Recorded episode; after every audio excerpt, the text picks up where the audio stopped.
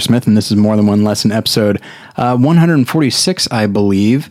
We are recording this a little bit in advance, so hopefully there have not been any major developments since uh, the first week, uh, or I guess second week of November.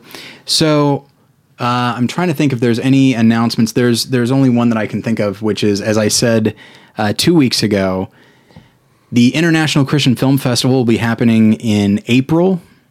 Um, in Orlando. So you can go uh, Google International Christian Film Festival and check it out. And if you go to 24flix.com, that's the number two, the number four, and then flix, F L I X.com, you will actually see the award ceremony from last year's International uh, Fish, sorry, Christian Film Festival, pardon me.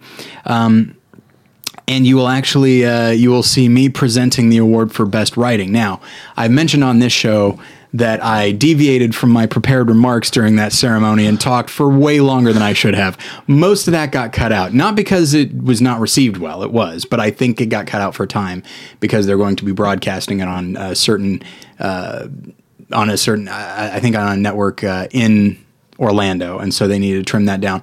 But once that has aired, they're actually going to give me the raw footage and I will uh, post my comments on morethanonelesson.com. So, but anyway, uh, so that's the International Christian Film Festival in April. I'm going to be there again.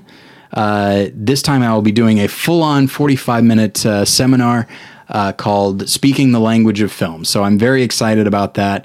Uh, they've been very kind to me. So look that up and try to attend if you can because while, as you know, I'm not a huge fan of Christian film, I have liked what they I did like their general attitude and the idea that they at least embrace film as an art form and not merely a way to only get a message across. And even even though I still don't think the films are that good, I wound up coming away from last year's festival feeling rather optimistic about at least certain attitudes, and coming away uh, having met some really interesting people who I've been in touch with since then and who have shown a commitment to making the best type of film that they can. So, anyway, so you can find that uh, at I think it's icff dot I think org, but you know what? I didn't write it down. I apologize for being so unprepared. Look, you'll you'll forgive me for being so unprepared because we've got a lot of show to get to and we've got an exciting guest. Well, hang on. we have a guest and his name is Jim Rohner, but we'll get to him in a minute because we also have a co-host. His name is Reed Lackey. Reed, how you doing? Hi, I'm doing all right. I'm all right. here. Oh, good. The expression on your face says that you're just you couldn't you're not you couldn't be less interested in what we're saying or what I'm, I'm saying. No, no, I'm, I'm actually I actually really do wish I could go to the International Christian Film Festival. I'm come not along. I'm not pandering. Oh yeah, if I had I mean if I had the free time off work and the plane ticket fare, I absolutely would. Look, it's far enough in advance. You can save the money for the plane ticket and just ask the night the the couple days off work. You're welcome. Thank you. I'm just saying, you know, Problem- I like to problem I like solved. to solve problems. you know, if the issue is just the money and the time, you've got months That's uh, to to work it out. yeah, So, that's a that's a fair point. listeners, you can see Reed at the International uh, Christian Film Festival because I'm going to need somebody to take some uh, iPhone photos while I'm doing that seminar. So uh, that's going to be your job. All right. So maybe it'll be a tax write off or something.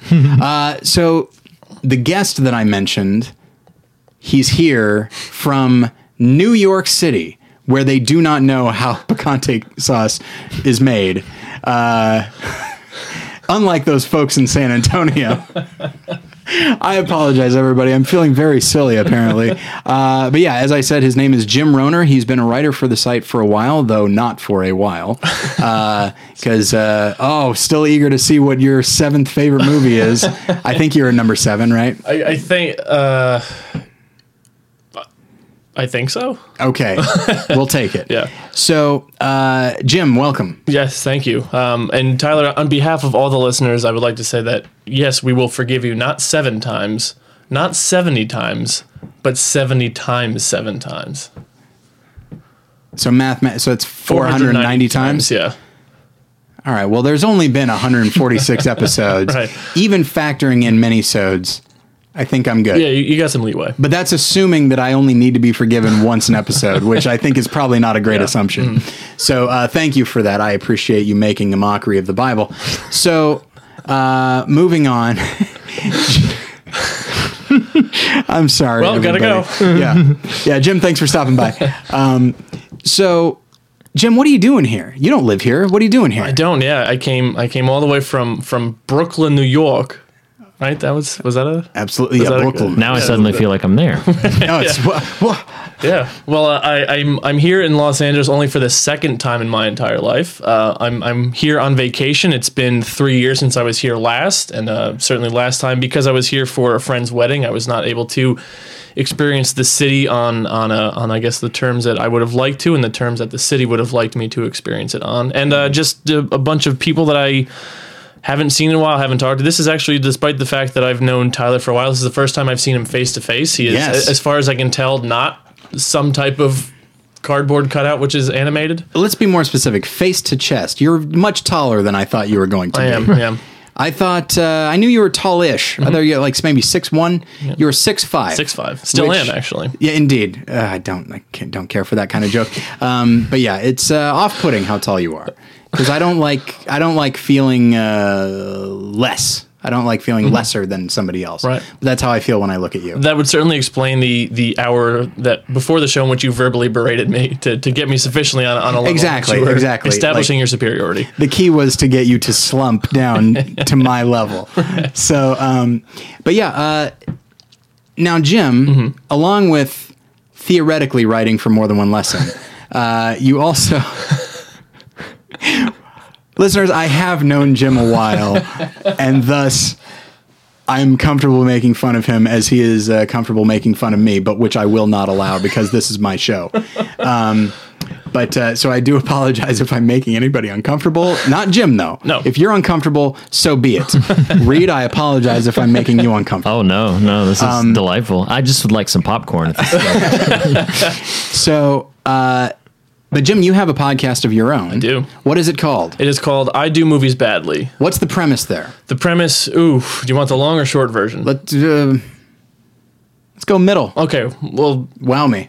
yeah, you, you nullified the joke because I was going to say they're the same version anyway, and then you, you went. Oh, I'm so sorry. No, it's fine. Well, that's what I do. Uh, well, the, the premise behind I Do Movies Badly is that I, I've been doing uh, film criticism really since 2006, writing reviews, and I had another another film podcast a while back that Tyler was actually a guest on that one as well.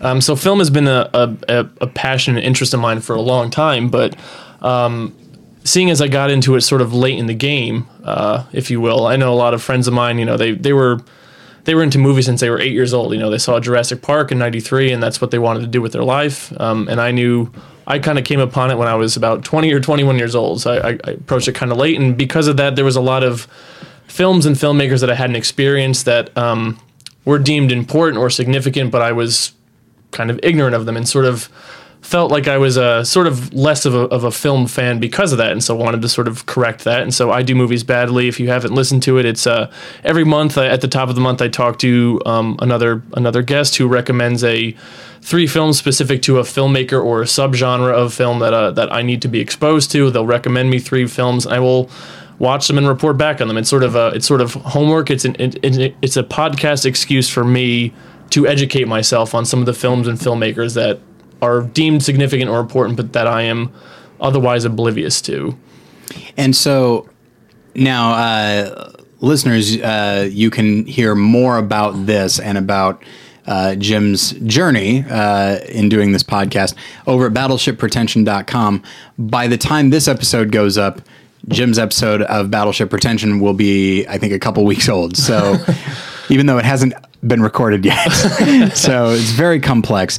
But yeah, so you can find out more about that there. But uh, but yeah, it's been a, it's been a great deal of fun to listen to your reporting on certain movies and certain filmmakers because what I do like is that you you've been true to yourself in the sense that you know I think there are some people and certainly when I was younger there are movies that you watch or movies by certain filmmakers that you watch and you or at least I, if I if I heard that it was great, but I didn't like it or I didn't get it, I would naturally feel like, okay, well, I'm just going to go ahead and say it's great because uh, even if I don't get it, enough people say it's great that it must be. Now, while I do agree that when a film ha- achieves a certain status, then there is something something to be said for giving it the benefit of the doubt and thinking like, okay, well maybe I need to look at it from a different angle or something like that. But I think I would just not wanting to be not wanting to have the unpopular opinion and not yet getting to the point where I uh, contrarily don't have the popular opinion. uh, yeah, it was just a thing that I would absorb, and and I feel like listening to your show has been something of a breath of fresh air because if you don't like something or you by your own admission don't get something uh, you're very honest about it. And uh, you know here at more than one lesson. We're all about honesty and vulnerability and you know telling people what you really think and feel and so uh, so yeah it's you can find so we you can find it on in iTunes, but then you can also find uh, episodes at battleshippretension.com.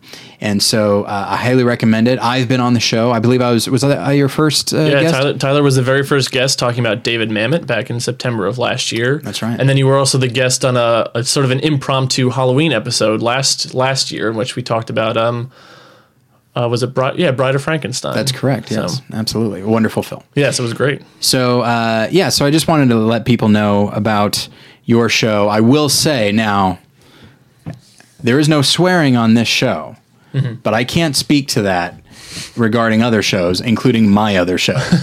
but uh, there is, I believe, a swear word within the first five seconds of every episode of your show. There's, yeah, I, uh, I, I, I am true to myself sometimes, much to the ch- chagrin of myself. In regards to, uh, it- it's funny that I that I am a podcaster and I hate listening to my own voice. Um, I I also frequently hate listening to the sound of my own voice. Uh, rattle on and prattle on through a through a movie that I did not necessarily understand. Um, but I, I I do swear fairly regularly in my in my regular day, which I don't know if that's controversial for people to hear on this show. Watch but, out.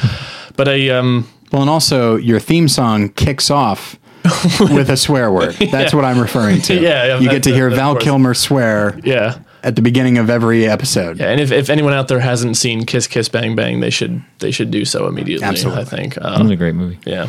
Um, but yeah, I, I also do swear fairly regularly um, on on I do movies badly. A lot of times it's frustration with either myself or uh, whatever I might have been seeing on screen from Indeed. the filmmaker. So Yeah, you swore so much in regards to Doctor Zhivago. I don't know. I, you, you you talked about Doctor Zhivago, right? Wait a second. Is Zhivago a swear word? I'm not up on my Russian. Mm, oh yes, Yeah. El Zhivago. okay, yeah, because it sounds like it really could be. If it's not, it Oh, should be. absolutely. um, but yeah, so uh, so listeners, check that out. It's a really good show. I like it a lot. Um, but we've got stuff to talk about because what we're talking about today is a movie that I had not seen up until a few days ago. Wonderful. and one that I grew up hearing about. I, I remember friends saying like, "Oh, have you seen this crazy film?" And I remember uh, walking along in video stores and seeing the VHS cover of it and Yep. thinking, "How very strange! It looks." It's a it's a very the VHS cover specifically was very uh, unique. Mm-hmm. It almost had a Sasquatch quality to it because you had a guy just kind of lumbering up some stairs and looking back at you, Yep. and uh, it was just a really I just I had heard so much, and I was like, I'll get to it eventually. Uh, and then you said, well, we definitely should talk about this movie, and it gave me an excuse to watch it, was very which was very exciting. And I am under obligation to tell this story. It's a very short story. It could be longer if I wanted it to be, but um, Jacob's Ladder on Blu-ray was available at my local Target for five dollars. Okay. I kept not buying it, even though I knew we were going to be talking about it. Okay. So uh, then the time came, and I was like, okay. So this is this past Friday, and it's like, okay, I'm gonna go uh, finally purchase it. But they didn't ha- uh, they didn't have it. But what I did first is I was hanging out. I was having dinner with a couple of friends, and then we said like, hey, let's go to Starbucks after this. And I'm like, you know what? What else do we have to do? I was like, well, I got to go to Target. He's like, let's all go to Target. and so we turned into what we uh, stupidly called uh, Valley Crawl 2015, where we just went to various places in the valley. At least that was the plan. Here's what it turned out to be we went to four Targets in the valley because it wasn't at the first one, then it wasn't at my local Target. Then we checked the Target app and it said, oh, it's at this third one. We went to that one, it wasn't there. We checked with an employee who said it's in the back room of this fourth Target because Wow. They'd had this five dollar deal as a tie-in to Halloween, but once Halloween was over, they shifted everything okay. out. Yep. Mm-hmm. So we finally went to that fourth Target. Uh, got it, five bucks, no problem, and then drove our way back to where our cars were. And so, so to drive back to a car to drive back to somewhere else. Indeed. So, so that was Valley Crawl 2015. I went with my friend, uh, my friends Amcy and Barnabas, and uh, so it turned into more of just a tour of uh, various targets. We were almost like like uh, regional managers, just checking to see how everything looked. But Jacob's so- long and winding road. Oh, no question days. about it. Wow. So, uh, so we finally got it, and thankfully, I would say it was worth the trouble. it is a film that I enjoyed tremendously, but we will uh, get more uh, to that in a moment. So you picked this movie, did. and you were fairly definitive about it. I was. Why? That's a very good question because uh, it's uh, I, I wanted to I wanted to take notes on, on what I was going to be talking about, but then after I watched the I watched the movie actually today. I rewatched it with a, a friend with who I was staying, and then we just kind of started getting caught up in nostalgia and talking about the old times. And one thing came to another, and suddenly I had to get in the car and, and head to head to North Hills, which was a fabulous trip. Thank you, Los Angeles, and the 405. um, Sorry about that. so uh, no, you're not. I'm not that sorry. Yeah. Uh, but I, I'd always, I guess it'd be it, it, Jacob's Ladder has been a film which has always, ever since I first saw it, has always kind of stuck with me for various reasons. But honestly, not not for a, not from a really a, a faith perspective until really within the last couple of years. Because the first time that I saw it, the first time that I reached out or not reached out, but sought it out was actually not for anything having to do with faith, but because of the genre, the horror genre specifically. Because I don't know, Rita, I know you're you're a horror fan. I don't Yeah, know if you one. if you've ever heard of um there's a series of horror video games called Silent Hill. Oh yes. hmm Um, and I was I was big into those games when I was uh, younger, especially like in high school, and really being big into the first one and, and just kind of reading about what influenced that game. And it was stuff like um, Ray Bradbury books. Uh, it was uh, a lot of old horror and like you know stuff like typical things you want like Stephen King and, and George Romero and that kind of stuff. But then also Jacob's Ladder was mentioned, and it was I've never heard of that before, so I, I wanted to seek it out. And, and certainly, um, if anyone is familiar with both the game Silent Hill and the film Jacob's Ladder, you can clearly see a lot of the influences from Right. the. Uh, from you know rustic settings, from things that are deteriorating, from the strange chain link uh, fences and, and things that are all over the place, and also just this idea of creatures which or or like for lack of a better word creatures but something which is sort of the manifestation of something which is psychological within a person was always very interesting to me. So it was really the horror which drew me into it. And then as i went through college i went through i went to a christian college. And as i started kind of exploring my faith more and then rewatching the movie and kind of seeing oh hey there's there's some pretty clear religious symbolism there which seems pretty obvious considering the title jacob's ladder. Mm-hmm. I mean we all we all know that story um, when Jacob was trying to fix a light bulb when he fell off the ladder. Was that? Oh, I hate you so much. I mean, don't get me wrong. I have no doubt that there's some translation out there that has that, maybe New Living, but Uh, How many Jacobs does it take to fix a light bulb? Is, is, is a punchline in there somewhere. you're going to make me almost swear.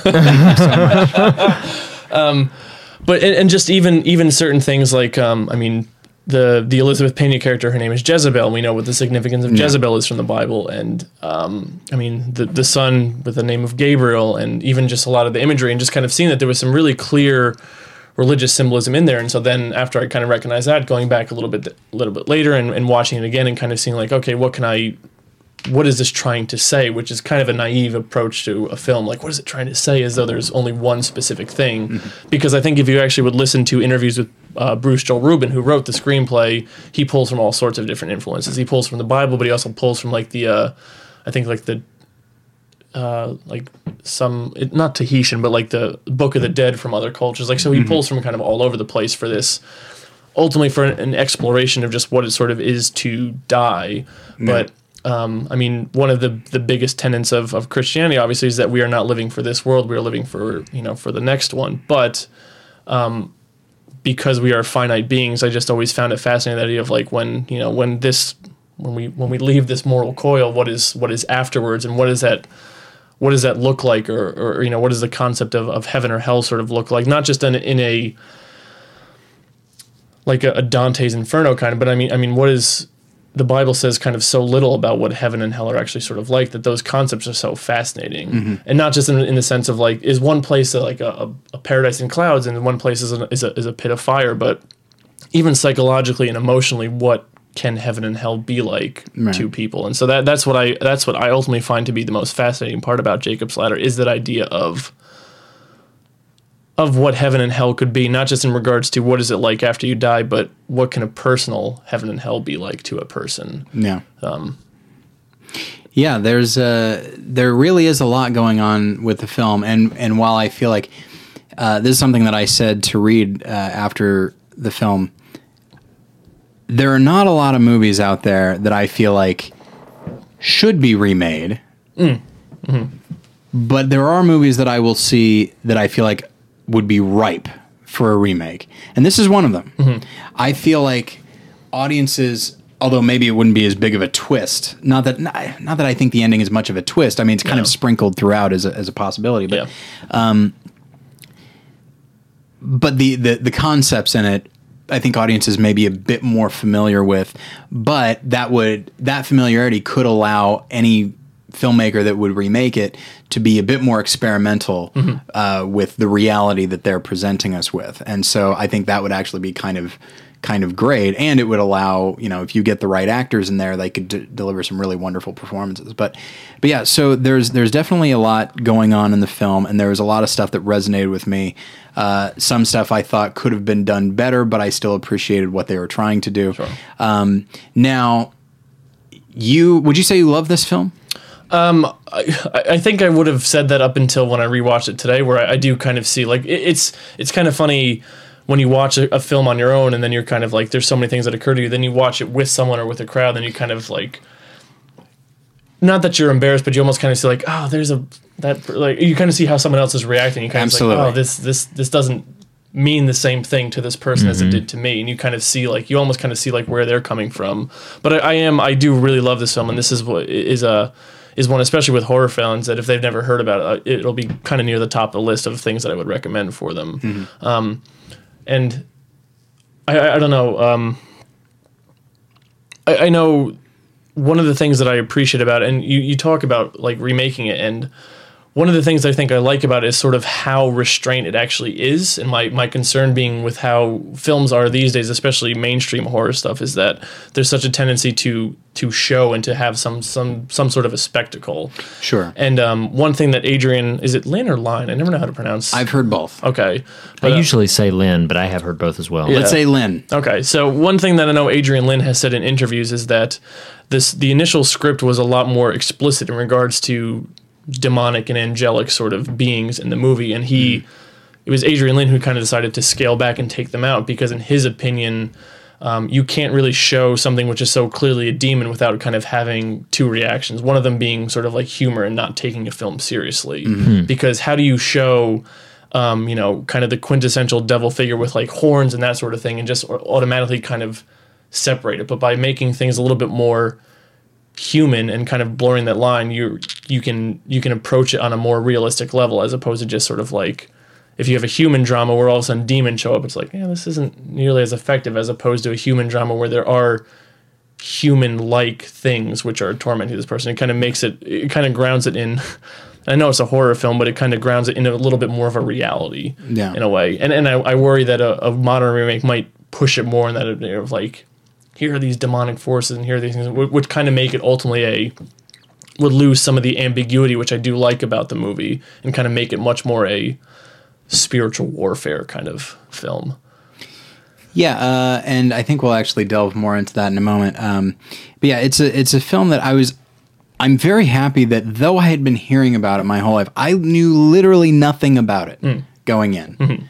Uh, when I when I finally purchased it at that fourth Target, my friend Barnabas uh, explained to the checkout girl, who undoubtedly could not have cared less, but explained all the stuff we went through to get it. And she's like, "Wow, is it good?" And I was like, "I don't know." and she's like, "What it's about?" And I said, "Ah, well, let's just take a look at the back here." And so, uh, and as I read it, I was like, well, "This sounds pretty good." And so, I went in only knowing that people thought it was good, and that was it. That was that was where my knowledge ended. And so, uh, seeing what it was and going on on the emotional, spiritual, and intellectual journey was something that I found rather invigorating. And while it certainly is not a perfect film, there are things that I think could have been done differently.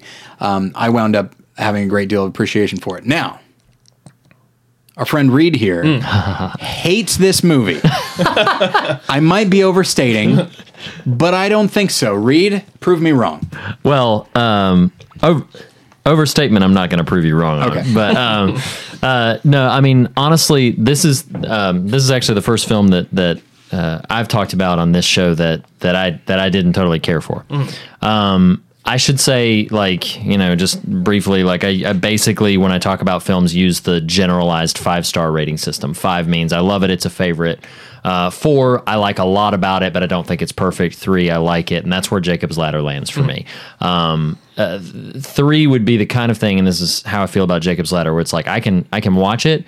I can appreciate a what they're trying to do, uh, b several things that I think they do well, but a, a lot of times for me, there's a uh, a problem that I have, kind of a barricade where I can capture the theme that I think they're trying to explore, and I think they do it effectively enough that I can capture at least some degree of what I think they're trying to say about that theme but something either in the substance of the narrative or the way uh, or the conclusions that they draw, something doesn't quite gel for me to the degree that I don't have a strong emotional response to it.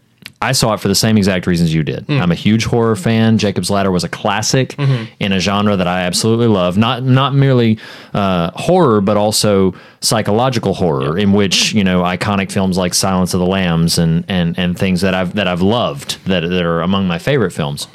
And so I was like, I need to see Jacob's Ladder. And the first time I saw it uh, was probably about maybe 20 years ago.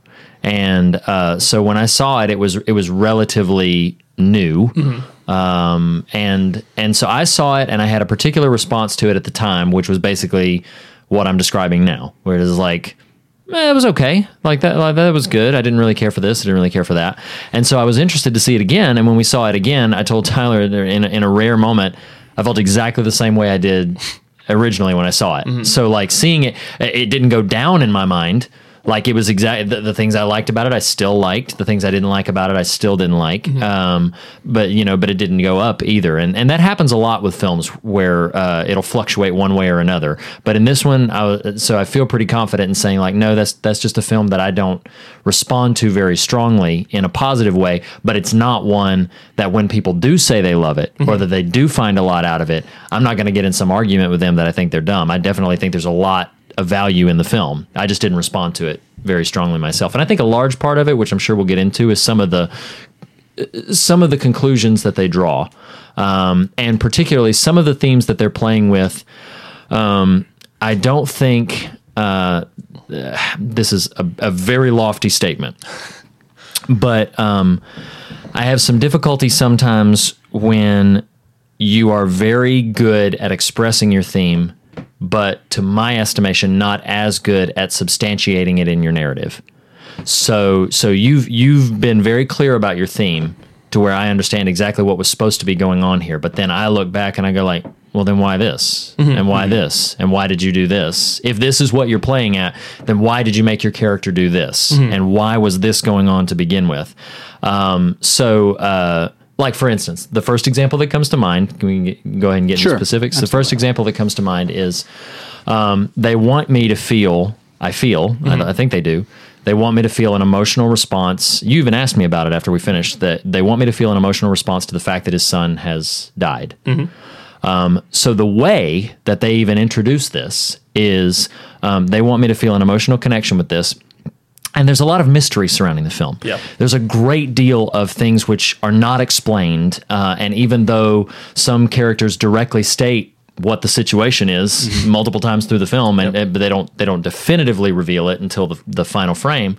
Um, that uh, when he the way that we learn about the condition of his son is that he's flipping through a, a handful of papers from two people who at the or uh, pictures who at the time we don't know who those people are that have dropped it off, Yeah. which is great because that builds the mystery. But then he sees this picture of the cute kid from Home Alone, and so when he sees that, Joe that, wo- that wonderful actor from Party Monster, as we all know. and so like he sees that picture and immediately has a reaction to it. Yeah. And he begin he begins to weep. And the way Adrian Lyne or the, or Bruce Joel Rubin, whoever's call that was, the way they choose to respond to me sitting there in that moment going like, yeah, why is he crying about that again? Is for uh, Jezebel to simply tell us, Yeah. Yeah. like, oh, is that your son who died, Yeah, you know, yeah, before you went to Vietnam, you know, and and so to me, there were there were moments like that where I was like, well, now you've obliterated the mystery, and for me as an emotional response, you've now given me no real opportunity to connect or invest in that relationship because you've already told me why he's crying about it and I feel like it. And again, I'm not a filmmaker. Uh, I'm only saying how I would respond to the moment. I feel like it might have been a stronger choice to have her either not say anything. I, I would have loved it if she didn't say anything about the picture, but if she had just leaped to what happens like 30 seconds later, where she just doesn't even ask him why he's crying, just grabs it and says, Yeah. I don't like things that make you cry, mm-hmm. then we as the audience don't necessarily know what's going on. Mm-hmm. So to me, that would have invested me a bit more in knowing like, why did he cry about that? Yeah. And and so I think there were I won't go into any more, but I think there were a few choices that the film made that I had an almost identical reaction to. And I mm-hmm. think that inhibits my ability to really respond strongly to it. and and I understand comments like that, especially because I was I was watching it today with a friend who hadn't seen it in a long time, and he he made comments like that too, like oh, good thing they she did she just explained what this was, No, right, right, right, set it up. Um, so I, I get that, and I also I get I get what you're kind of saying, where it's like they they they've got the. Uh, They've got the grandiose things taken care of, but on, on a on a macro, is it macro or micro level? On like Smaller level, that's Yeah. micro. Micro, yeah, so they things are clunky, Mm-hmm. um, and and I guess, I mean, I guess we'll we'll get to the ending eventually, so I won't talk about it right now. But that's that's another one where when I was watching today, there was even stuff with the ending that like, oh, kind of Mm-hmm. irks me, which.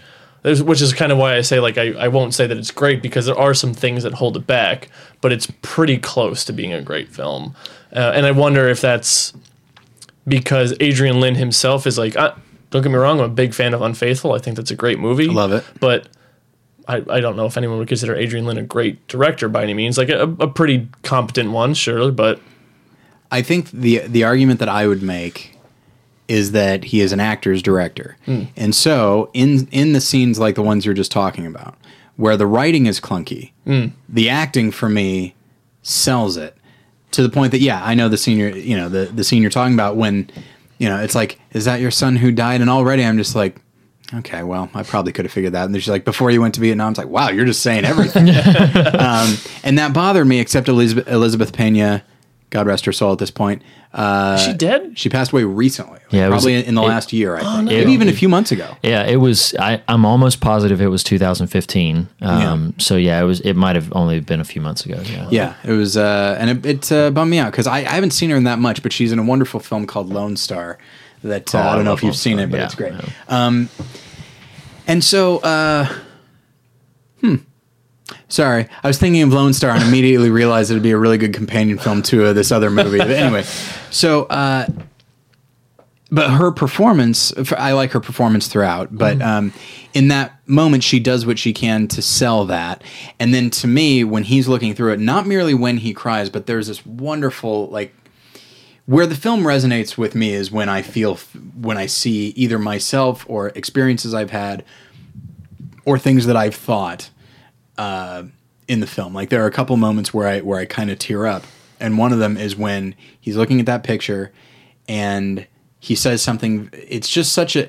This is a good line and delivered wonderfully. Whereas he's like, I wasn't expecting to see him today, Oh, and yeah. just like.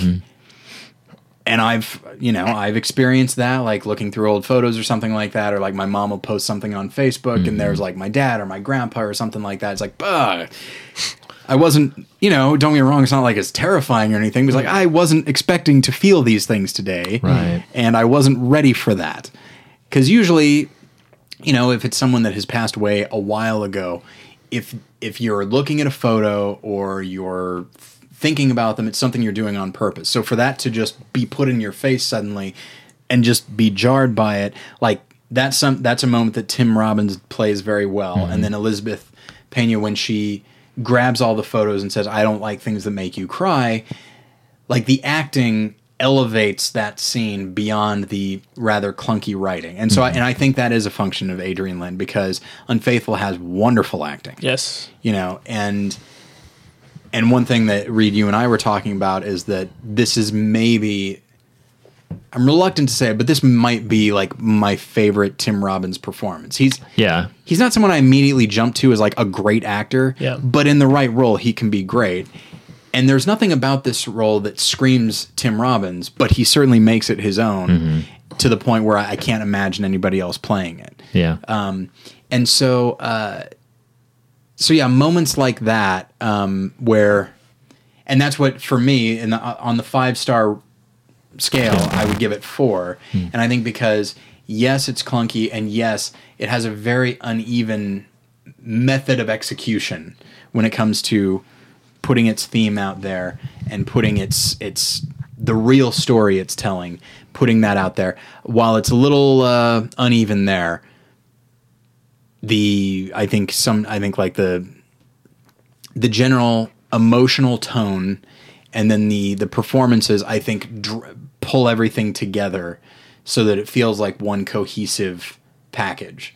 And so that's why among other things which I'll get to in a moment but like that's why it worked so well for me and why I'm able to absolutely acknowledge those flaws with the script but also put them aside you hmm. know um, this the the writer has done a number of other things. He wrote ni- uh, sorry, he wrote Ghost, My Life, which I've seen, uh, Deep Impact, and The Time Traveler's Wife. Now I have seen Ghost. I have seen. oh, I guess yeah, I've seen everything except The Time Traveler's Wife. He's done other stuff as well, but um, you know, those are not films that I consider to be remarkably subtle. And so, if nothing else, I actually look at what this movie is, and I'm kind of uh, it feels like he's taking risks with it, you know, compared to these other films. So Well, and I, I apologize for interrupting you, but the, the didn't you say earlier that like the script originally was not quite so subtle, and that Adrian Lyne yeah, it- actually it was it was it was much back. more kind of explicit in in demonic in, in, in, in what you're what you would kind of think of as your standard sort of demonic figures. And Adrian Lyne was like, no, no, we got to we got to scale this back because this will then be met with derision if we kind of make it like that. And, and actually, there are scenes, um, and I don't know. So you have you have the Blu-ray now? I do. So I, I don't know if they're on there because I, I have the old DVD copy of it, but with the with the four x three DVD menu at the beginning, which is the most unimpressive thing you'll ever see. But there are additional scenes that were shot but not included in the film, which make it a especially an ending sequence, which makes it seem like it's a little bit more of an external conflict than I think I would certainly be comfortable with because I think one of the great one of the things that this film does really well is make it seem like he's he, he's being haunted or, or still attached to these things because of because of himself rather than because of some type of external factor and there's an ending scene which makes it in my opinion makes it seem like it's a little bit more of an external conflict Yeah. which takes some of the fun away from it i think well fun is the wrong word but Right. takes some of the uh, the interest or the interpretation away from it i think Well, and I think they even uh, they, uh, this is something you and I mentioned as well that it's like uh, one of the one of the things that really just uh, dings the film for me is the decision of that uh, that text at the end. yeah, Yeah. where yeah. where it kind of flavors. You know, you've talked a lot about this, and I definitely agree that that a film is kind of about how it ends, Mm-hmm. and the the two or three, and especially the final note that it chooses to let you exit the theater with is uh, is at least vital to understanding the film, if not the the whole crux of understanding the film. So the fact that you know if if it had just ended, and we haven't been very explicit about what the ending is, and I won't right now, but the uh, that like if it had just ended in that in that moment in the hospital, like with those couple of comments, then then that would have been one thing. But then they choose to tack on yeah this uh, th- this external factor that you're talking about. Like, wait a second, was this a was this an anti-drug piece? Like, was that what the, was that what this whole Yeah. thing was? Was this just a you know because a lot of the uh, as they're going through the scenes of the film, I noticed it a lot more the second time around that like so many of the the posters like in the subway or or uh, ads on the wall or something like that are all like anti-drug uh, stuff, and and that is a component of the plot Right. but given the broader things with which they're exploring, the broader internal things, Yeah. I would figure that that was a red herring. And the text at the end makes me feel like maybe they didn't mean it to be a red herring. and and that I will absolutely give to you because I- and this was something I noticed too upon rewatching today that the I mean one of the one of the reasons that it's called Jacob's ladder is not just because of the symbolism of Jacob's ladder is where Jacob wrestled with God, you know, and that sort of thing, but also that idea of um, it's sort of not even implied, but sort of stated that one of the reasons he might be seeing all these strange things is that his unit in Vietnam was experimented on by this um, extremely powerful hallucinogenic called you know so-called the ladder, which you think is sort of like oh that's that's a MacGuffin or that's gonna that's gonna be something which on the surface is going to explain this when really it's that's sort of a a physical manifestation or explanation of whatever is going on internally. But then Right. but they keep that up until the very end. Like it's actually excuse me, it's actually right after that scene in which they talk about the ladder that they then is able to sort of accept whatever and then you know the Yeah. film then ends. So it's like it can't even be a MacGuffin because it it's sort they sort of carry that all the way to the end. Yeah. And so that is, that is sort of weird that it's like you think it's going to be something like oh one possible explanation, but then sort of a misdirect, and it's sort of No. not that. It sort of kind of goes right into it.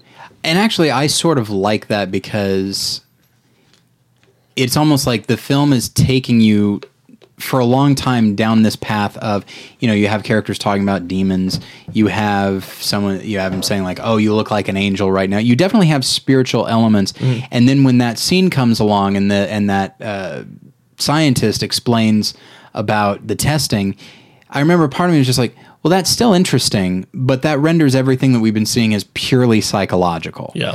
and it's just like and that's again still fascinating but it, it's a little bit diminishing. But then when you discover what's actually going on with that ending it's like okay so we are we were in fact in the spiritual uh but the but in this case the spiritual was brought on by this other thing. And so it's like okay well that's interesting because the way these two things interact um but then when you have that text at the end i was saying to to Reed um you know what that text reveals, which is that there actually were these. It was reported that there were like units in Vietnam that were te- that had you know chemicals tested on them and stuff. It's like that's huge. That's a horrifying idea. Yeah.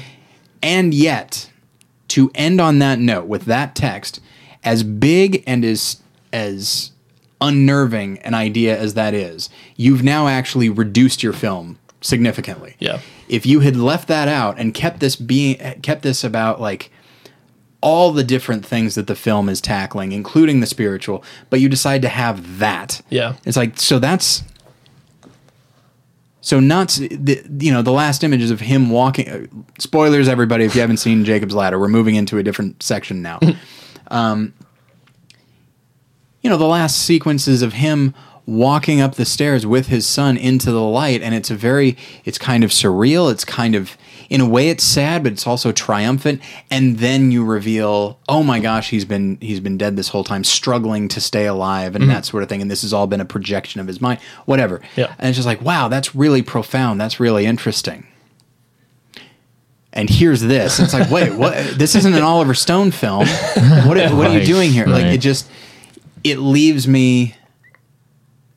I don't know. The film should leave you just sort of reeling, Yeah. and just like back on your heels, but just sort of having to rethink everything you've just seen and really try to take it in and make sense of it, and then come to this conclusion of like, oh my gosh, there's so much going, so much more going on here than I thought, and then to include that thing, it's just it reminds me of in a different way, but it reminds me of this that. Um, did you ever see The Edge? No. with uh, Alec Baldwin and, And uh, Anthony Anthony Hopkins. Hopkins. Yeah, Yeah, So it's about these guys. It's written by David Mamet. Oh, Um, okay. And it's these guys out in the wild, they have to fight this bear, but it's also the. It's not merely the bear. They also have to survive, and they also hate each other. There's all these things going on, um, and it ends with a with uh, a big pronouncement that actually means a lot. Where someone says, "How did so and so die?" and he said, "Saving my life." But in fact, that's not how it happened. But that's how this character is choosing to see it, and at least choosing to spin it. And so there's like forgiveness there. There's all these things.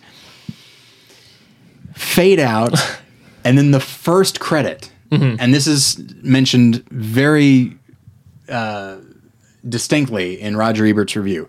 The first thing that pops up is not directed by so and so. It's not, you know, any of those. It's we would like to dedicate this film to Bart the Bear, who played now Bart the Bear in the 90s was like he was the bear in the film The Bear. If the, if you had a big scary or when he was younger cuddly bear, he was probably probably uh, played by Bart the Bear. awesome profound note of forgiveness and perspective on life. We'd like to dedicate this to an animal that cannot read this.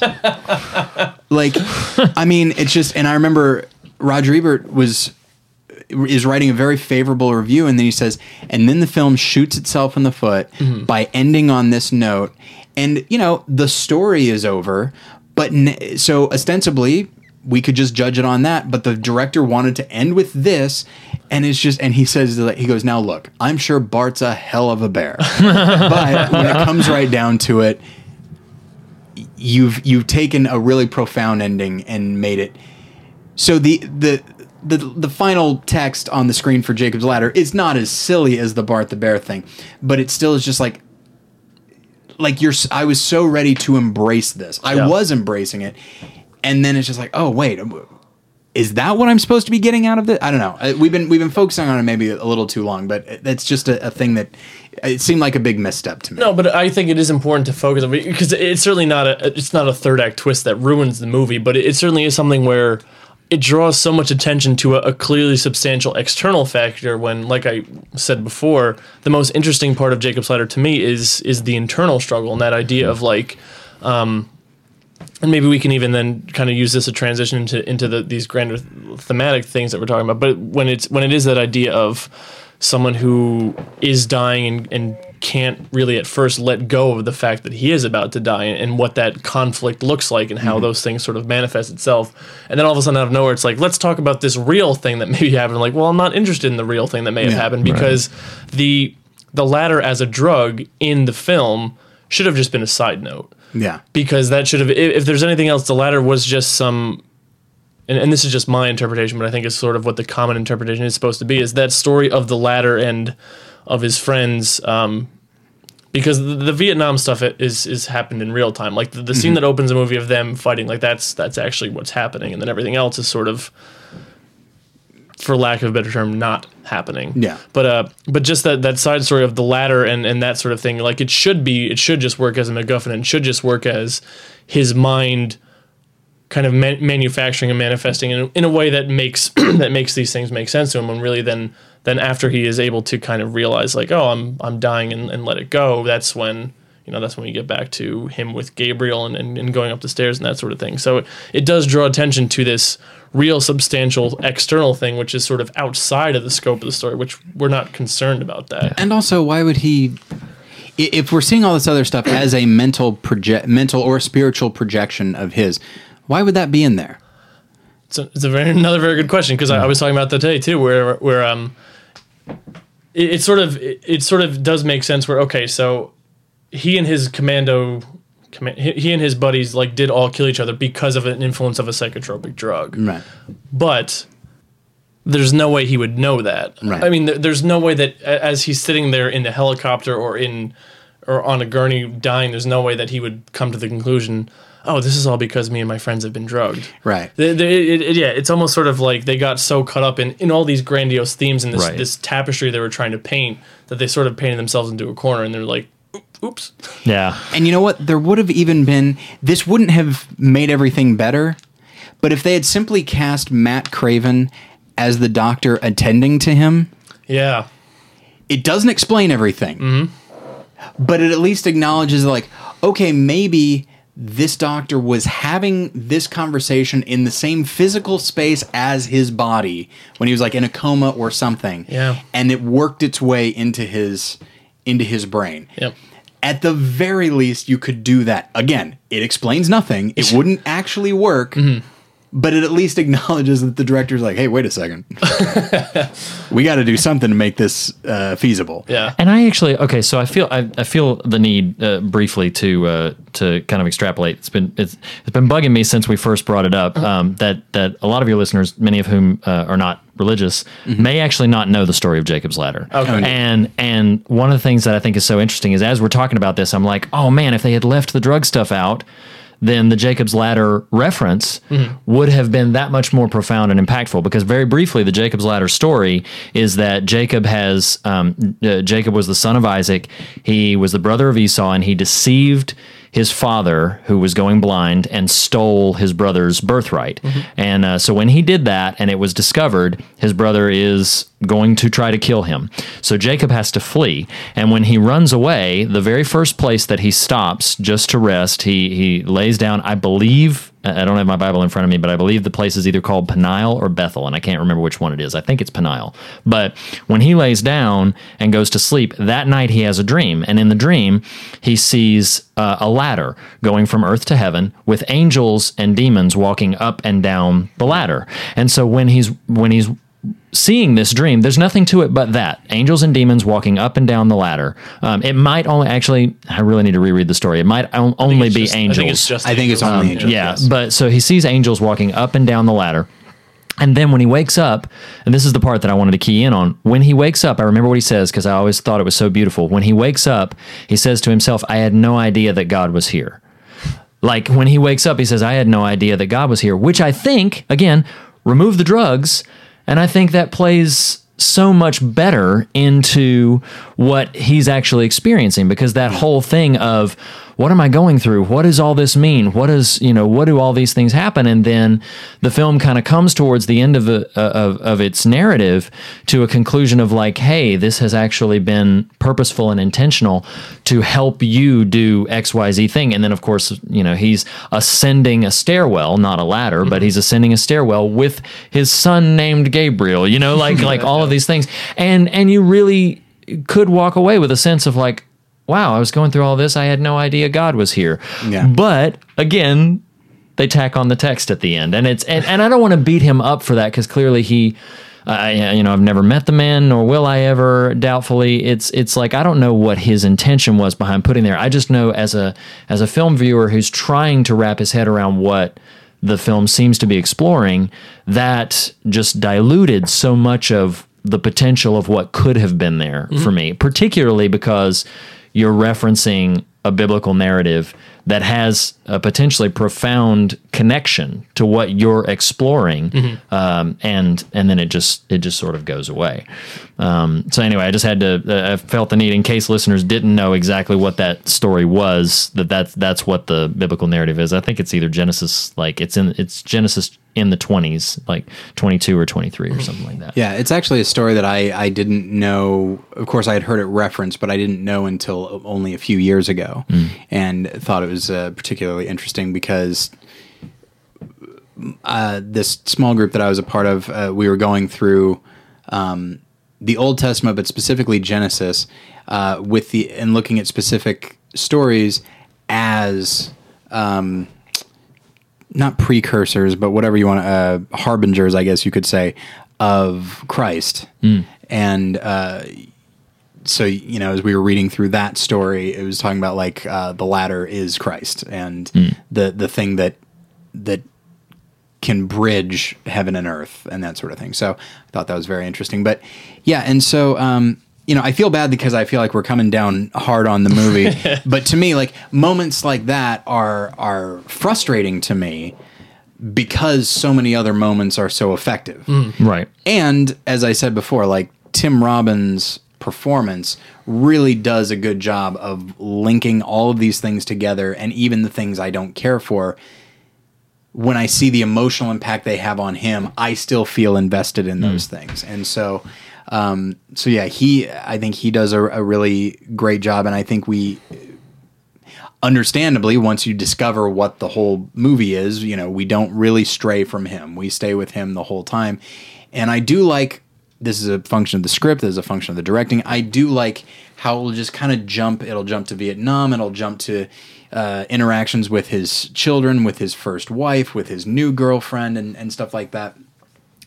And I like the way it jumps around to the point where, you know, when he goes into the bathtub hmm. that's filled with ice, and then he wakes up and is talking about this dream that he had, and there's his first wife, and it's and it's played out long enough. Mm-hmm. Yeah. That's the key. Because if it's just he, him in bed and then they have like a 30 second conversation and then it's back to the tub, it's like, okay, that part's fantasy.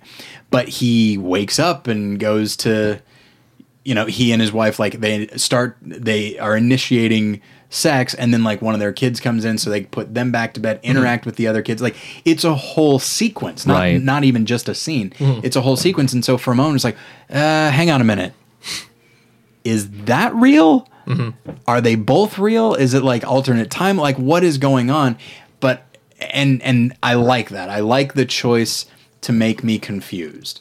Um, you know, it, it reminds me of uh, David Cronenberg's Spider, um, which has this character who is crazy. I believe he's a schizophrenic, but um, and the past and present are are, are at the same. They're happening right now, and so you know one character like two separate characters will be played by the same person because that's just how he associates these people and it's just and you're never you never quite know what's going on. You're ne- you're never on like uh, a level I don't know you never feel like you're on stable ground. And that's how it should be. And that's that's how not a lot of the time but for a good portion of Jacob's ladder that's how I felt. And I like that a lot because it just keeps you on your toes.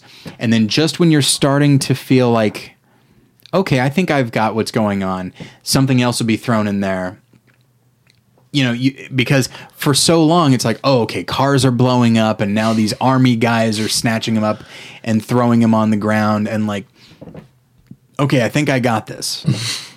this is all purely psychological, mm-hmm. and there's a conspiracy going on. Oh, and they got to the lawyer and and that Yeah, sort of yeah, thing. yeah, yeah. And so it's like, okay, I think I got this. But then you get that hospital sequence mm-hmm. hmm. and you're just like, well, hang on a minute. Doesn't make a whole lot of sense that they would that any hospital like this would ha- exist. It's like, oh, but it also appears to be maybe like a mental hospital. It's like, still, it's not Arkham Asylum. like, Right. they still need to keep the place clean a little bit. Uh, it's like, oh, and that uh, doctor doesn't have eyes. I think this might be a weird, like a dream sequence or something. Um, and then that wonderful bit of dialogue that is almost Lewis Carrollian Yeah. Of like, I'm not dead. It's like, well, if you're not dead, what are you? Yeah. And it's just like, oh, I, I, I'm alive. Well, then why are you here? yeah, Yeah. it- mm-hmm. and just that circular. It's mm-hmm. it's a wonderful bit of dialogue that's mm-hmm. very unnerving. and, and that scene is so important. First off, I love that scene on a visceral level because it still creeps me out to this day, and I've I've seen I've watched it so many times, and just especially the the practical effects with the shaking head thing, which is Yeah. like you know, um, which I tried to duplicate when I was in film school, but he was shooting on film and I was shooting on digital. Not quite the same thing when you, when you really try to get around to it, but and that's also that scene is also where it's sort of the for lack of a better term, the beginning of the end for him, or where he finally starts to acknowledge and accept that he is dead and that things are, you know, that Yeah. he can't change anything. And, and it's important too that Jezzie shows up in that scene too. Jezebel is, Yeah. is there with the doctors, and you kind of then get the sense of you you understand her role in this whole thing too. And I think it is important that they do show not just the good stuff, but for an extended period of time, because also then in the, after the hospital scene, his Sarah, his first wife, shows up too, and Yeah. you kind of get that that love and that peace. But then you also hear that voice like "Dream on." yeah, uh, Yeah. which one is frightening and just gave me the chills even just saying that. But also, um, I, I think it's important that the the good stuff is in there because there's what what I kind of see as, for lack of a better term, the thesis of the film is one of the exchanges he has with Lewis, his chiropractor, played Mm-hmm. marvelously by Danny Aiello, and he's only in three scenes in this whole movie, but Oh. Yeah. you remember all of them. Yeah. Those are my three favorite scenes. I yeah. Appropriately, he he he looms very large over the film, as he should, given what we'll talk about in a moment. Yeah, um, but uh, and and he has, and and maybe I'm, I'm jumping the gun here, but I, I love the exchange where he sort of he says something to the effect, and I was going to write this down, but I didn't because I'm lazy. You're But not that kind of podcaster. No, no, no. You just do movies badly. there you go. It's there fine. we go. This all makes sense. Um, but where he he says something to the effect of um, if if you're if you're not ready to die, then um, you know then then the angels can be demons like trying to rip your life away. But if you've made peace with it, then the demons are are angels taking you from the earth. Yeah. And I think what's so important and one thing that we don't we don't acknowledge is um, some of the things that hold us back, some of the things that torment us, some of the things that are that are I mean I mean if we are not ready to go, then we're not going to be ready to go because of the good things that we have that we don't want to let go of. Yeah. And how those things can be just as detrimental to us under a certain context as legitimately harmful things. But I mean, it, you know, one one of one thing which which feeds into grief or depression is is I mean nostalgia to a certain extent, uh, holding on to the good things that you that you are not prepared to let go, but you'll never get back. And I, I mean, uh, on a I I guess on a a personal level, I love that idea of like. What could ghosts and angels and demons actually be? Could they be some type of you know residual thing from our life we can't let go of? But just even that idea of how the good things can torment us even more than the bad things because of our inability not to let go of them. And that idea of, as Christians, believing in a, in a God that gives us free will. And what if that free will extends the point of like, well, we choose not to let go of this thing? Well, how how is that going to affect us in a in a negative way? Well, and that's very uh, that's very Great Divorce. I don't know if you've ever Yes. read the Great Yeah, yeah, Divorce. I mention it regularly on here, and it is definitely a thing that I thought of in during that exchange, where something that is inherently good, but it's it's eternally good. Mm-hmm. If we're thinking in terms of eternity, eternity, then it will be good. If we're only thinking in terms of like what's temporary, then suddenly something that is thinking in, that is that is meant to be thought of in the long run can seem not merely not good, but in fact horrible, torturous. You know, there's a there's a scene in in the Great Divorce where there's this guy who has this lizard type creature on his shoulder that is constantly whispering things into his ear, and he just feels so horrible. And then there's an angel that says like, "May I kill it?" And he's like, "No, no, no, it's fine. It's not a big deal." He's like, "No, no, uh, just let me kill it." He goes, "No, I don't need to." And then finally, he's like, "You know what? Just go ahead and kill it." And so the angel puts its hands around this lizard dragon thing, and like such tremendous heat and tremendous pain, and it causes tremendous pain to the man himself. That I think at one point he says like, "You're killing me," you know, um, which I think is actually said by Jacob uh, in the hospital scene. I, I, I think it's not 100% I, think it's that. the bathtub scene. Oh, He bathtub says, "You're scene. killing Yes. me." Yeah, absolutely. And uh, and then finally, uh, the the lizard thing is destroyed, and in fact turns into a horse that the guy then climbs on top of and rides into heaven. It's like a moment of triumph following extreme pain that he does not want to experience. And then you have so many people who the stuff that they cling to, positive things, you know, it could be their child who passed away, for example. Um, it could be any number of things that aren't inherently bad. In fact, we would view them as quite good, but because these charac- the, these characters have made them ultimate things, the then they are now bad things. Like, You know, we talk about you know our our wives or our family or our jobs or our passion or whatever it is. It's like, oh, they're my anchor. You know, well, an anchor is only is good if you want to stay on the ground, but if you actually want to ascend, an anchor is going to keep that from happening. Yeah. And so that's kind of and I know that Reed this is a conversation you and I you and I were having after the after the film that discussion of like angels appearing as demons and stuff like that. And I remember you had a you you had a problem with that theologically. oh yes, yeah, which I could elaborate on if you want to. Please do. Yeah. So because basically the the the concept um, there is a belief that has grown in prominence among Christian certain um, Christian climates um, of the idea of hell being somehow redemptive, so that the that the purpose and Danny Aiello's character says it. Yeah. I mean, he purposely says like it's not punishment um, and uh, I there, there's no need to get too too deep into this just because I don't think certain people will find it terribly constructive. But that's that's not a uh, a theological perspective that I find supported by Scripture. That that hell, for hell to be a redemptive place. Um, I don't think it's ever referred to as such. Not to mention the fact that if we believe there was no choice but for Jesus to die for our sins, well, that goes away if you think hell is a redemptive concept. Then he didn't have to die. Mm-hmm. If you We just could put in your through- time, you'll be good. yeah, exactly. So, um, so I have a number of issues with that basic tenet of the film, but I also try.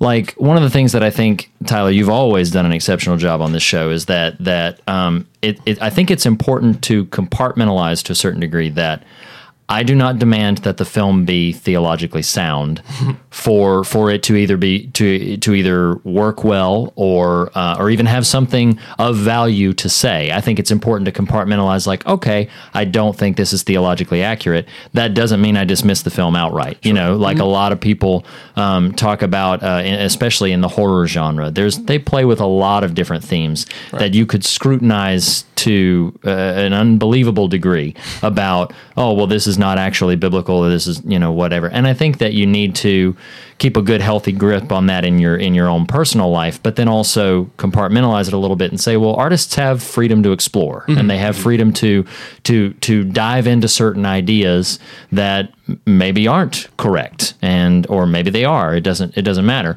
And so I had a little bit of a problem with the concept of, hey, these horrific, frightening things that are happening to you are really just intended to be helpful.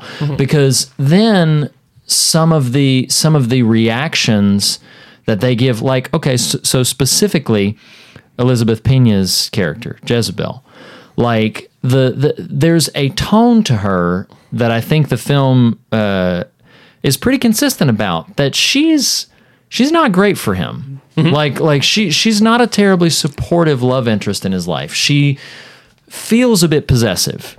That that she wants to like she wants his time. A couple of times that's a very pleasant exchange, and a couple of times um, that's a very sort of like violent exchange. Like I'm thinking particularly of the moment where she's in there cooking eggs or something, and then he's lost in his own thought. I can't remember what he's doing, but then she keeps trying to get his attention. Like, and then Yeah. she bursts into the scene in in a moment that is indelibly etched into my mind. Like I remembered it specifically, even though I hadn't seen the film in almost twenty years. Like she gets into his face, and the moment she gets into his face, her face has changed. Yeah. She's got black eyes, and mm-hmm. she's you know she's very clearly frightening looking. And so I look at that scene, and if the film does want me to believe that even these somewhat demonic figures are intended to be helpful to him, I can't register that scene the same way. And it doesn't quite seem to to to be of a helpful nature to him, except in the broadest sense of, oh well, this eventually drives him to to this other understanding. Um, in which case, I would just disagree with the way they chose to to illustrate that. But Yeah. sounds like you have some thoughts. No, and, and that's a that's a very good point. Be, and I don't. This is probably not anything that's supported by the film itself as much as how I read into it. But I almost kind of see Jezebel standing separately from everything else that he sees. Um, and I was thinking about this today, where if you, I I mean, it seems like her role is pretty clear, almost to the extent of. It's not necessarily comical, but aside from one scene at the beginning where she's changing, she's always wearing black clothing, which sort of indicates what kind of figure she is.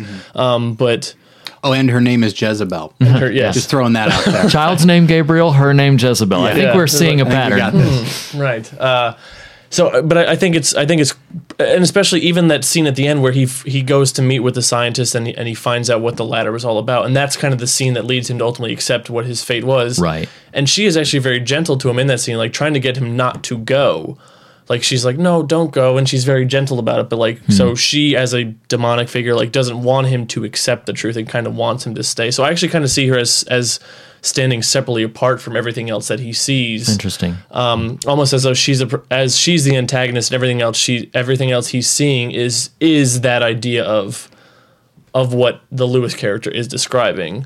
Um, but having said that, I- and I understand what you're saying with the theology thing too. The one, the two kind of counterpoints, and I'll admit they're sort of weak counterpoints to that hmm. is the idea of maybe he's not going to hell with a capital H, but hell with a lowercase h. Like it is a it is a hell to him because of what hmm. he's not able to let go of. A hellish experience, if Yeah. you will. Yeah. But then also that idea of and and you both of you can feel free to disagree with me on this, but I, I also feel like there are instances in, in the Bible where people are confronted with angelic and positive forces, but there's there's that sense of I mean there's the word they were afraid. There's a fear, Oh, yeah. um, and it's because they're not they're not used to this. This is something else that they they don't know how to react, sort of the thing. And and we even have to a lesser extent that idea of fear of God, which is a different kind of thing. But Right. fear is certainly. I mean, the night that Jesus was born and the angels appeared to the shepherd, like they were they were sore afraid, like and how how could you not be Yeah. when you're confronted with these forces which are so outside of you?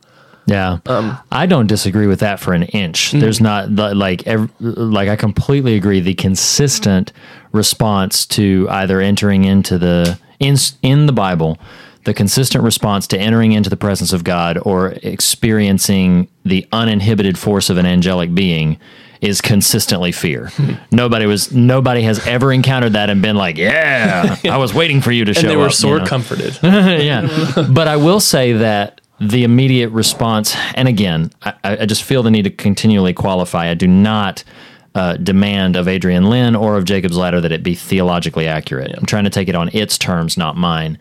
But uh, but if I am responding to that from a theological perspective, they also the consistent response from the angelic beings was reassurance Yeah. and was comfort. Um, so the consistent reaction is terror.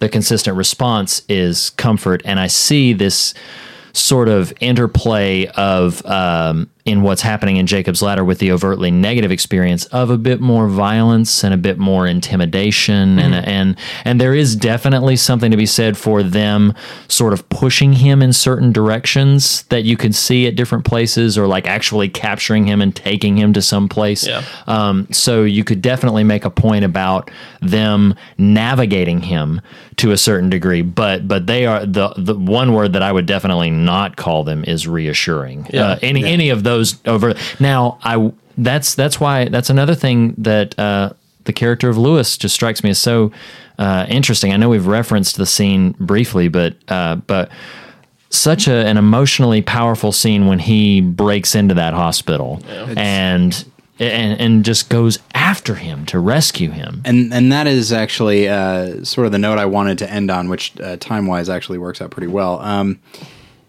yeah, the the thing that got me, and and I was very. It took me a moment to figure out why you had picked this film, but then a couple of things. You know, I was thinking of C.S. Lewis. I was thinking of the Great Divorce and the concept of you know, in that, like, there's the gray, boring world that they live in where everybody's left to their own devices and they make themselves miserable, though they might not immediately think that they're miserable. And that that is his depiction of hell. But then they take this flying bus up to heaven, and there they still have a choice. And then the way they described it is like those that choose to, for those that choose to stay here, that will be seen as purgatory. Hmm. For those that go back, it will remain hell. And I remember being like, well, that's not necessarily theologically sound either, but I'm okay with it because it's C.S. Lewis and we all understand that not only is he a theologian, but he is also a writer of fiction. And is trying to put these in, in ways that are maybe interesting to him, but he also prefaces it with like, do not take this as any kind of gospel. And Right, so there, right. you know, to his credit, he does that. But um, so I that's kind of how I saw some of the some of the demonic stuff.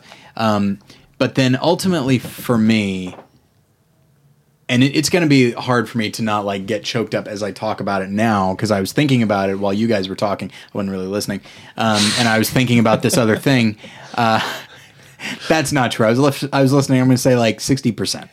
Um, that scene to me, I got emotional during it. I've gotten emotional thinking about it because for you know it's it's come out in like therapy sessions and stuff. It's come out with uh, talking with certain friends that there is this weird element of me that i tend to condemn uh, in myself which is i like the idea of somebody fighting for me. And i recognize that when i when i say that i feel like i'm like I, i'm a damsel in distress or something like that. And just like no i'm the one that should fight for someone else you know that kind of thing.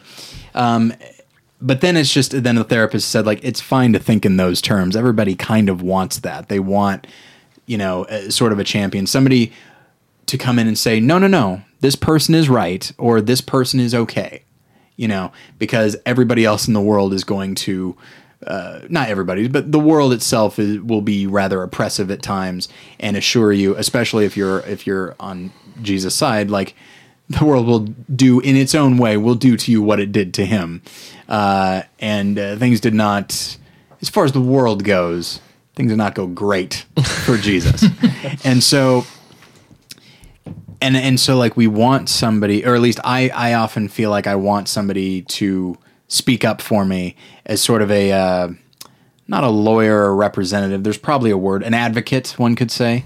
Um, and in that scene where he is he jacob at this point he is at his absolute most helpless he is seeing these horrible you know he's in a in a horrible place with people that are completely uh, uncaring and are doing these weird experiments on him. He tries to make an appeal to them, and all they do is come back with him with this, come back at him with this like circular logic. He then sees the person he trusts seemingly most in the world is among them, and so he feels about as alone as he possibly could. And you're just like, oh, I can't, I, I can't deal with this, and it's it's overwhelming. And at that moment, that's when Louis comes in is not going to be deterred. He brushes past the people that would stop him. He threatens the people that would uh, that would take Jacob back. He's not going to be stopped.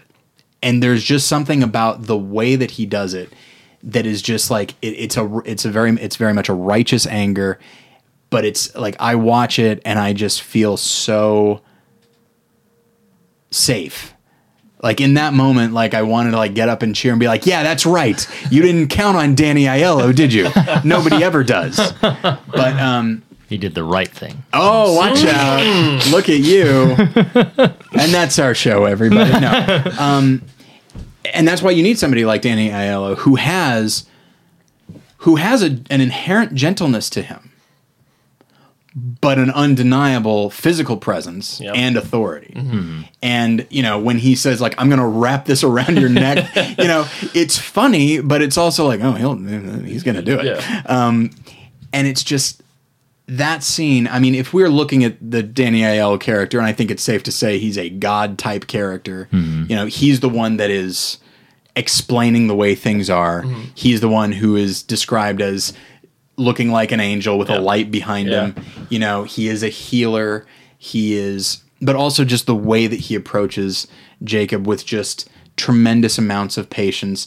You know, like when he says, "Okay, turn on your right side and then your other right." He's he doesn't say it to make fun of him. Mm-hmm. He just says it with delight.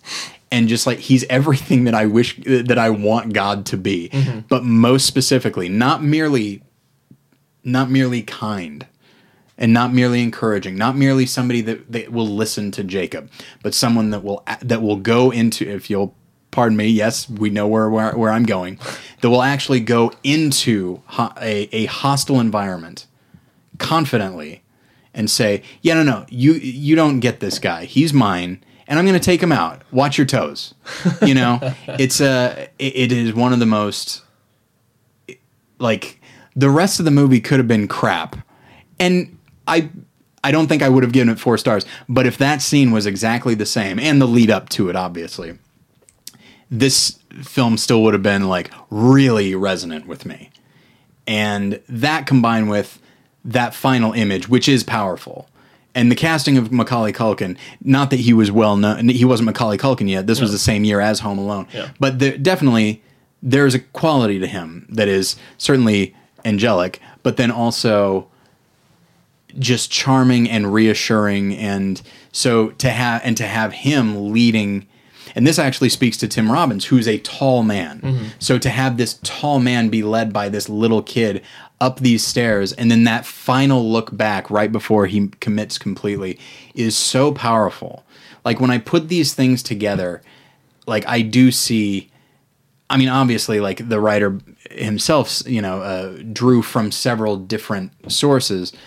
But, you know, if we're doing what we do on this show, which is try to get the truth where we can, uh, it may not be the whole truth, but it is a truth. It is partially the truth that we believe. I come away from this film looking at that specifically looking at that hospital scene and saying like that's the god i want to worship the one who will listen to me all day long and will fight for me just as jesus fought for me you know it would have been maybe a little bit too much for him to come and say like all right i'm going to take his place. You do everything to me what you were going to do to him. You know that might have been a bit on the nose but uh but yeah it's uh and we can we can uh, keep talking but that that to me anything that happened not anything but you know what happened after could have been less strong than it was and i still would have been like sold. You've got it. You've Yeah. got me. That scene is amazing i wish that i like i almost want to show the hospital sequence leading up and then that scene like i almost want to show that little you know that little illustration to people and say like doesn't don't you want that? Isn't that what you you know? Um, it's like we talk so much people talk so much about like god's being scary or intimidating or all these kinds of things and that we like the idea of nice meek jesus which is fine but at the same time you also had jesus speaking authoritatively to demons. You had him like driving money lenders out but then you also have like a god who is yes loving and forgiving and all of that but he is willing to call out crap when he hears it and he is willing to defend you because of his love for you. And like that is to me the perfect image of that i've been talking for a while i'm sorry No, uh, we can we can uh, move on if you like Well, the, the two things that I wanted to say, both uh, in support of and, and reaffirmation of what you're saying, like I think it's significant too that Louis is not. Is it Louis or Louis? I actually can't remember. i think they actually say both at some point Yeah. So, but uh, his character uh, is not another MD. His character is not a. Yeah. He's a chiropractor whose job is to put things into alignment, and I think that's significant and a, and a good choice. Um, and then I was I was just reading earlier this week. Uh, it's uh, Psalm I think either one thirty eight or one thirty nine, uh, where it says. Where could I go to hide from your presence? And it even says, even if I made my bed in hell, you would find me there. Yeah. Uh, it says Sheol in some translations, but essentially, like even if I went into the depths uh, of the darkness, like even there, darkness is not dark to you. Nothing is beyond you. You would find me, and so I definitely affirm that that's the that's. I think my I, I hesitate to say that anything is the only interpretation, but I think that's the the most specific way you could walk away from viewing that scene is that it is very definitely like no he this figure came in there. I I just love I love everything about the scene, but I love that she's like hey keep your voice down, and so he gets louder. Yeah. like like I'm looking for Jacob Singer, you know, and uh, and I just it, it it really is a very affecting thing to to uh, to see that somebody would just really no, I'm I'm going to go to bat completely on your behalf, not because you owe me anything, but purely because. I'm I'm here to to make you whole and to line things up for you. You know. And that does speak to uh, one of the questions like, how on earth does he know he's there? It doesn't matter. Like, Right. he just does. And that's enough. Um, so we can. Now, Jim, I know that, uh, like, undoubtedly you have tons more to say. Like, in the end, from a spiritual standpoint, um,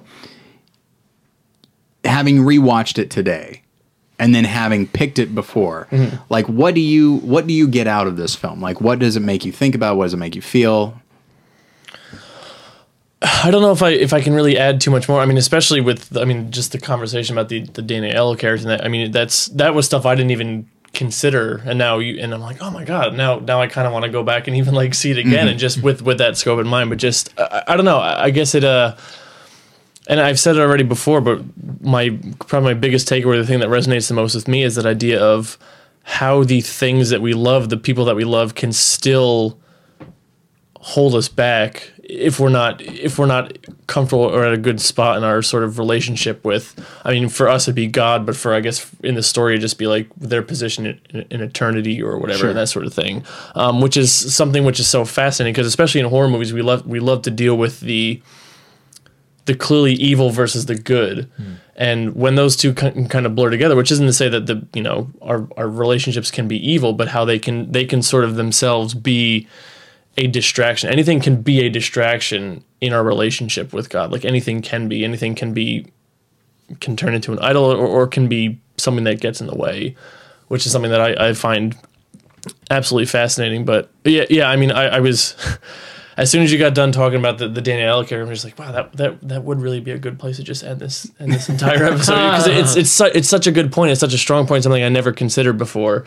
Um, the only other thing that I could think of to really kind of introduce, and we don't even have to discuss it, but that idea of because I kept thinking about how Reed what you were saying about. Uh, none of these beings seem reassuring or anything like that and so it kind of makes the whole argument fall apart in the sense of like oh they're just you know angels trying to strip things away but also we're only seeing it from his perspective of things being stripped away so we don't get to see when he Yeah. kind of comes around and kind of things like oh this was good so i even wonder if there was one scene at the end where he somehow interacts with something else that he had encountered before and you see it from a different perspective and you kind of get that sense of like yeah, okay, now now he's because it is kind of sudden how it's like, hey, it was the ladder and you guys were killing yourselves, and then all of a sudden he's accepted it and ready to move on. It doesn't really make a whole lot of sense. It does mm-hmm. make a whole lot of sense because of a scene they cut out, which was now that we've already talked about the ending, I can like where he he goes back to his apartment and he encounters Jezebel again, and it's and it's Oh. clear now that she is a very evil entity, mm-hmm. but she changes face until eventually it's like sure her face becomes his face, and, and he kind of realizes that he's been his own greatest enemy the whole mm. time. Oh, interesting. But Okay. Mm-hmm. Adrian Lyne thought that it was like at that point he'd already been through so many hells that that just another one. He's like it was too much, so they cut mm-hmm. it out. But now it seems like there's something missing hmm. in between the end there. Well, and doesn't it, you know, imagine that scene right after someone said, You're killing yourselves. Mm-hmm. You know, like, then it's just like, then honestly, that explanation ta- takes a thematic element, it, it can be incorporated into the, the, the themes as well. And I don't think that would be a, a scene where it's like, oh, this woman is is evil and she's oppressing me. Oh shoot, it's me, just like it was before. Is it been me this whole time? Like it, to me, that would be a really nice visual underlining. But I don't think overselling um, of of the theme and and it and it would also be a really nice surreal image, which is fun. And, and, there, I mean, like I said, it's those scenes are on are on the DVD extras. You can like watch them and see for yourself. You're like, there's another one too where uh, the scientist friend gives him an antidote for the ladder, and then he takes it, and things seem fine, but then it turns out things are not fine. Which like, okay, so that scene is pointless then. So I, I see why that was cut out. Yeah, yeah. But um, and and I guess one of the things that I, I don't like thinking about it too much because it can certainly cause you to to stay awake at night, but. That idea of is like I'd like to think I'm at a good place now, but if something happened where it's like, oh, by the way, like I, I got stabbed and I'm bleeding out on the way and I'm, if i'm thinking like i'm going to die how at peace am i going to be with that Sure. thought um, and so you kind of understand like yes his, his son died and and i i don't know if it, if i'm adding something but i almost kind of feel like there is an undercurrent that maybe he feels like it's his fault a little bit that his son died Oh, I that's that's what I got. Like Okay. like he got this bike for his son, Yeah. and then that bike is eventually what leads to the death. but I, I mean just that just that idea of i mean death in the afterlife is such a mystery to us all um, and just yeah i guess I, I just my my biggest takeaway is like uh have i made peace with the life that i lived? And if not like what else do i have to do with that? Am, am i even at peace with like the the god that i that i profess to love and follow? Like am i even peaceful with that? Or can i do more? And if like And I feel like that's ultimately where that can be a scary thing if we did not, in fact, if it was all based on our actions and our attitudes, but it is not. It is ultimately, you know, we might have not, we might not have done everything right. We probably take might out of there. uh, we have not done everything right, and uh, but thankfully there's somebody that that did, and that is where we find our hope. You know, so that in that moment, sure, I mean, if you're bleeding out, you're probably going to be instinctively afraid, just because like it's you know, there's an element of like, I get this is it. I guess this is it. All right. The finality of that can be a little frightening, you mm-hmm. know. So there's definitely that. I wouldn't begrudge anybody that, but mm. um, but like I think I think there would be hopefully, you know, I believe the last line of the film is he looks so peaceful. Yeah, and, and I, know. I love that because what what makes him peaceful is that idea of like is an idea of a reunion. Like he wa he mm-hmm. was lamenting the loss of his son until he realized at the end, like I'm going to be reunited with him. Yeah. And once again, heaven is such a, a nebulous idea to us, but we do, I think, and I don't mean to speak for every Christian, but we do kind of have that idea of like we are going to be reunited with the ones that we love in Christ. At you know at some point in the end, and that's what ultimately causes him to to give up. Not not to give up, but to kind of give in and finally. That's why he looks so peaceful at the end because of that idea of reunion, which is such a beautiful idea. So I think we will go ahead and leave it there. Um, listeners, if you haven't seen Jacob's Ladder, in this last conversation is probably pretty tough because I don't think we specified plot at all. Um, But uh, but yeah, so uh, we would welcome your uh, feedback. You can leave a comment on the post for this episode at morethanonelesson.com. You can email me, Tyler at morethanonelesson.com. You can uh, you can find me on Twitter at more lessons. You can find Reed on Twitter At Reed Lackey. at Reed Lackey. Where can people find you?